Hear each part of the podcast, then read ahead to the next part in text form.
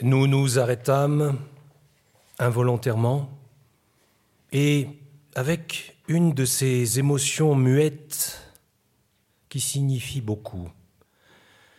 Nos genoux fléchirent, nos bras défaillants s'enlacèrent et nous allâmes tomber sans le moindre projet sur un canapé. La lune se couchait et le dernier de ses rayons emporta bientôt le voile d'une pudeur qui, je crois, devenait importune. Tout se confondait dans les ténèbres.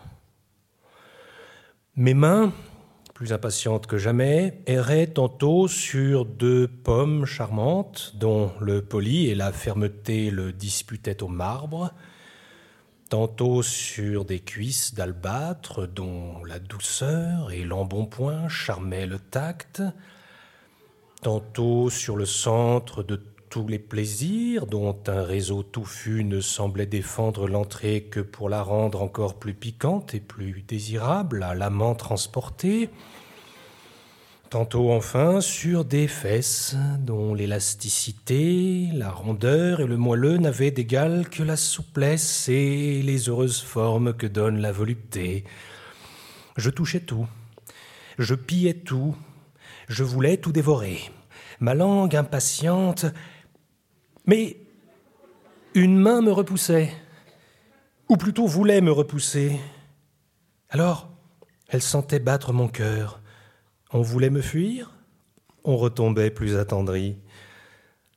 Un doigt, aussi actif qu'intelligent, glissé à propos dans le pourpris des voluptés, la rend favorable encore à mes désirs. Ses cuisses chatouilleuses et plus agitées s'entr'ouvrent. Un frémissement enchanteur fait palpiter toutes les parties de son être. Je saisis l'instant, je pénètre hardiment jusqu'au fond du sanctuaire des amours. Un cri doux et étouffé m'avertit qu'elle est heureuse. Ses soupirs prolongés m'annoncent qu'elle l'est longtemps. Le mouvement précipité de ses reins, dont mes doigts habiles provoquent l'agilité, ne fait que confirmer ce que ses gestes et sa voix m'ont assez indiqué. Je redouble d'ardeur et d'audace. Un, un fripon prononcé en deux temps. Mais de cette voix mourante du plaisir qui renaît, double mes forces, mes désirs et mon courage. Nos langues s'unissent, se croisent, se collent l'une à l'autre, nous nous suçons mutuellement, nos âmes se confondent, se multiplient à chacun de nos baisers, nous tombons enfin dans ce délicieux anéantissement auquel on ne peut rien comparer que lui-même.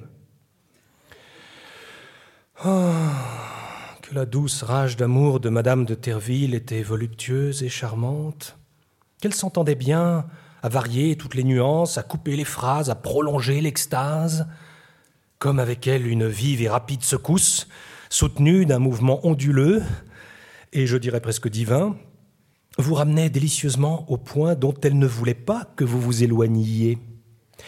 Comme sous ses jolies mains, vous renaissiez heureux et brillant, comme elle en profitait habilement.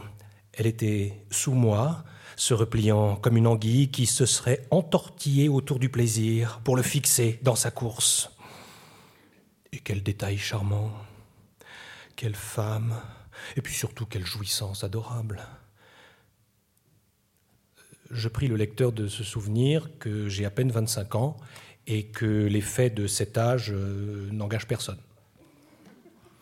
Quand l'ivresse de nos sens nous eut rendus à nous-mêmes, nous ne pouvions retrouver l'usage de la voix et nous nous entretenions dans le silence par le langage de la pensée. Nous passâmes devant le banc de gazon. Quel espace immense, me dit-elle alors mon âme est si pleine de mon bonheur qu'à peine puis-je me rappeler que j'ai pu vous résister. Je ne sentis point tout d'abord ce que ces mots renfermaient d'obligeant et à quoi leur sens m'engageait. Eh bien, lui dis-je, l'amour vrai veut des gages multipliés, il croit n'avoir rien obtenu tant qu'il lui reste quelque chose à obtenir. Encore? Non, Je ne le puis permettre. Non, jamais. Et elle me faisait toutes ces défenses-là d'un ton à n'être point obéi. Et elle ne le fut point. Et je dois le dire en l'honneur de la vérité, de ses charmes et de la puissance que je me sentais auprès d'elle, une nouvelle attitude que, sans doute, le génie de la volupté inspira à l'amour, mit le comble aux délices de notre promenade. Troussée à souhait, jusqu'au-dessus des hanches, Madame de Terville s'était assise sur moi. Le contact immédiat de ces formes rondes et potelées secondait merveilleusement l'action énergique de l'instrument de nos plaisirs. Celui-ci, tapis soudain dans le centre des voluptés, s'y trouvait pour ainsi dire arrêté, fixé, accroché par l'union de son poil avec le mien. Une humidité charmante causée par l'incroyable activité des désirs de cette aimable femme ajoutait encore à la vivacité de mes transports une de mes mains passée le long de sa cuisse agitait doucement le bas du promontoire qui couronnait le sanctuaire de l'amour dans lequel j'étais comme à poste fixe, tandis que de l'autre main, errante sur deux tétons placés à égale distance, j'en chatouillais alternativement les deux effrontés boutons. La douce fraîcheur du zéphyr, auquel, à des intervalles masqués, le mouvement bien ménagé de ses formes élastiques donnait passage entre elles et le haut de mes cuisses, nourrissait admirablement le feu de cette imperturbable forge. Une langue, le dard de l'amour, qui se glissait le long de mes joues entre mes lèvres impatientes de la sucer, me lançait le nectar et l'ambroisie. Bref, cette langue si suave, si douce, cette gorge si ferme et si ronde, ces seins si agiles, cette croupe merveilleuse, ces cuisses si mobiles, si polies, ce poil noir comme du jet, et mutin comme un ressort, se réduit, secret de tous les plaisirs, humecté de toutes les larmes de l'amour fortuné, et par-dessus, l'être incompréhensible qui donnait à tout cela le mouvement et la vie, tout, dans ce délicieux moment, concourait à me rendre cette posture la plus voluptueusement piquante de toutes celles que j'ai jamais essayées. Je prie le lecteur de se ressouvenir que j'ai à peine 25 ans et que les faits de cet âge euh, n'engagent personne.